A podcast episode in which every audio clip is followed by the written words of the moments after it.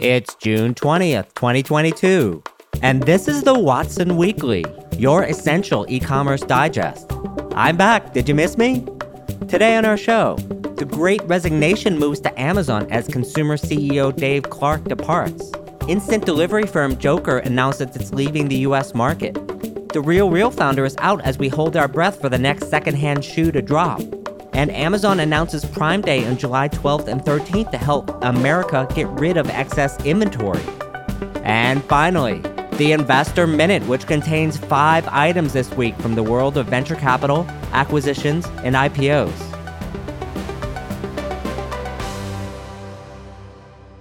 But first, in our shopping cart full of news, great resignation moves to Amazon as Amazon consumer CEO Dave Clark departs. In January 2021, former CEO Jeff Wilke departed Amazon. Now, in June 2022, Dave Clark departs Amazon. Ostensibly, the CEO of Worldwide Consumer at one of the Earth's largest online retailers seems like a highly desirable role. Why does no one seem to want it? In short, the last few years have been tremendously difficult particularly for executives that have been at companies for 20 years. Consider it Amazon's own mini great resignation.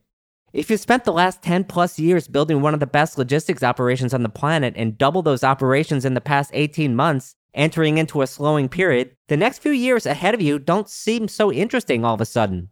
In other words, having built such an empire, the next few years starts to look a lot more like shuffling deck chairs around and optimizing costs. This is a much more financially oriented job than a builder's job, which allows me to speculate about the successor to Dave Clark. What will the shape of Amazon's next leader look like? Andy Jassy is in many ways the most Jeff like of the remaining Amazon execs and chosen as overall CEO of Amazon. His first major job was to appoint his successor at AWS, where he poached a former Amazon executive from Salesforce. Will we see an e commerce and consumer visionary in this follow up role, or more of a financially oriented operator?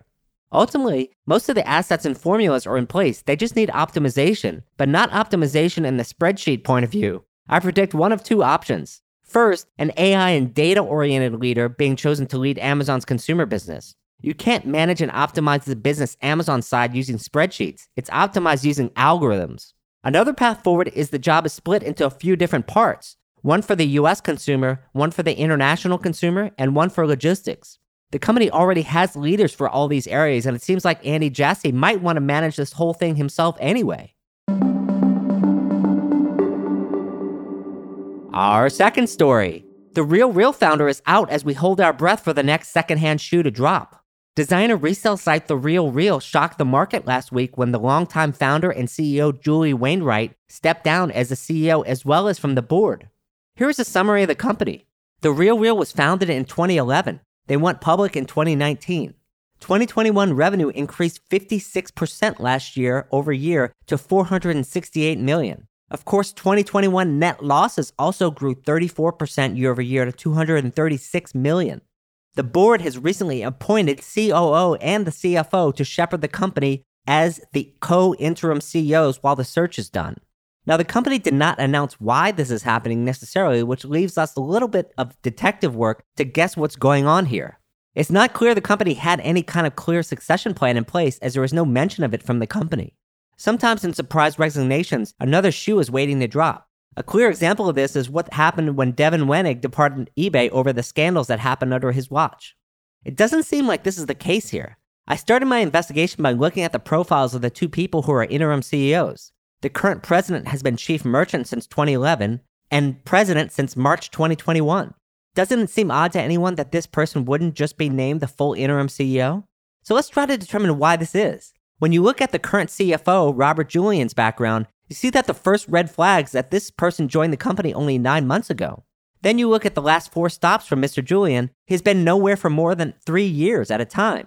And if you look at the last couple of stops, he was a CFO when Sportsman's Warehouse attempted to sell itself to Bass Pro Shops in 2021. Although this acquisition was later canceled by the FTC, which led to Julian's departure and later joining The Real Real. He was also the CFO of Callaway Golf when they acquired Ogio in 2018. On the other side of the coin, let's look at the facts from The Real Real. The stock has been in the tank, but so have a lot of stocks. The thing that stands out to me the most is that the company has issued about $143 million in debt notes in 2020 and $244 million in notes for 2021. While the company says it has enough cash to last through the end of 2022, I really expect they have no more than 18 months of cash, probably much less. For any public company board of directors, this is a huge issue. As a result, my feeling is that this is a virtually unanimous decision from the board. The big question is did Julie Wainwright want to stay or not? But the fact that she is no longer on the board at all hints at the fact that there was a major disagreement over the company's direction. Now you have this new CFO who is experienced at putting together deals and financial analytics, and the company needs to reduce its losses as it can't continue to issue new notes in this rising interest rate environment. Expect major restructuring and layoffs leading through the CEO search. In fact, you might even expect the CEO search never to complete and the company instead to be sold to new owners. Our third story instant delivery firm Jokr announces it's leaving the US market. A few years back, Jokr said it was unit profitable in all of its major markets, including the US. So, why then are they leaving the US market? well, Warren Buffett is famous for saying that EBITDA is a terrible metric to live by when looking at investing in business. He calls it BS earnings. Why is that? The short answer is it doesn't consider the cost of capital, things like major infrastructure investments. So just because a company pushes a lot of OPEX into CAPEX doesn't mean it's any more profitable in the long term.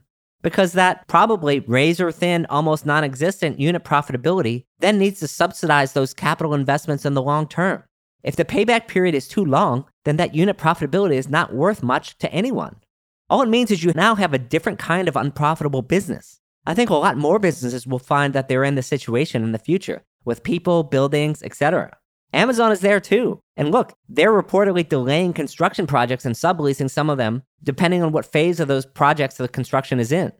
Just a simple note as the cost of capital goes up, really pay attention to the overall business not just what the business looks like above the contribution margin line. And our last story Amazon announces Prime Day on July 12th and 13th to help America get rid of excess inventory. Last week, Amazon announced its Prime Day will be on Tuesday, July 12th and Wednesday, July 13th this year. Remember when Amazon Prime Day was new and exciting? That was a long time ago. Now, in popular culture, it seems like a way for everyone to stock up on new electronics cables and Amazon branded products. In reality, though, this is a big day for the third party seller community, too.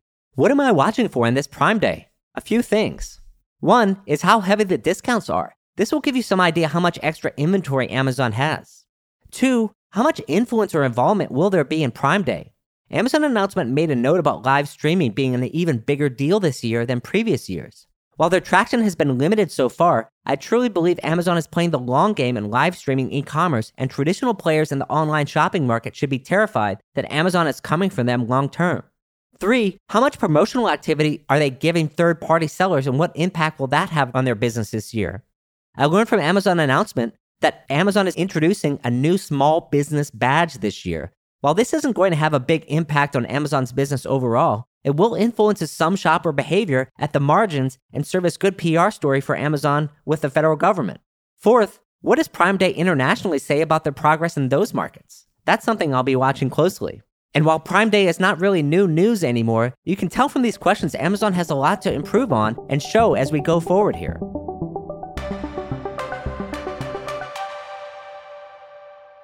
It's that time, friend, for our Investor Minute. We have five items on the menu today. First, cereal brand Magic Spoon closes $85 million Series B round led by High Post Capital. That's a lot of cereal, folks. This is on the heels of its launch into Target stores nationwide.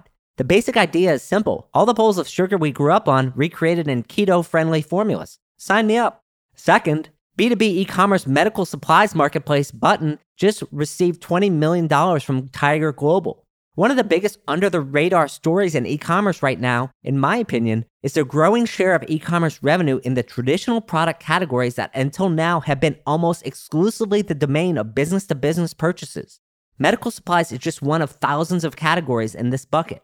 Third, jeweler Blue Nile set to return to public markets via a SPAC deal. This will be Blue Nile's second turn in the public markets. An interesting decision to return there now, and we'll see how it fares. Fourth, private equity firm Apollo to acquire Hispanic retail chain Cardenas Markets. The chain operates 59 stores in markets across the West and Southwest, and it will be interesting to see if this develops a serious online component as well. And finally, Software vendor PostScript takes in $65 million so merchants can send more personalized text to consumers. SMS is one of those newer marketing channels for brands that has not yet been completely overrun by spam like email has, but that day is coming soon.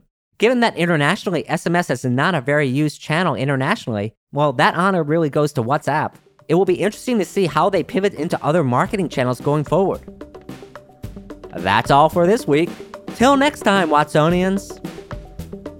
Hi, I'm Rick Watson, CEO and founder of RMW Commerce Consulting and host of the Watson Weekly podcast, your essential e commerce digest. Our show is produced by Citizen Racecar. Garrett Tiedemann is the producer. Alex Brower wrote our theme music. The executive producer is David Hoffman.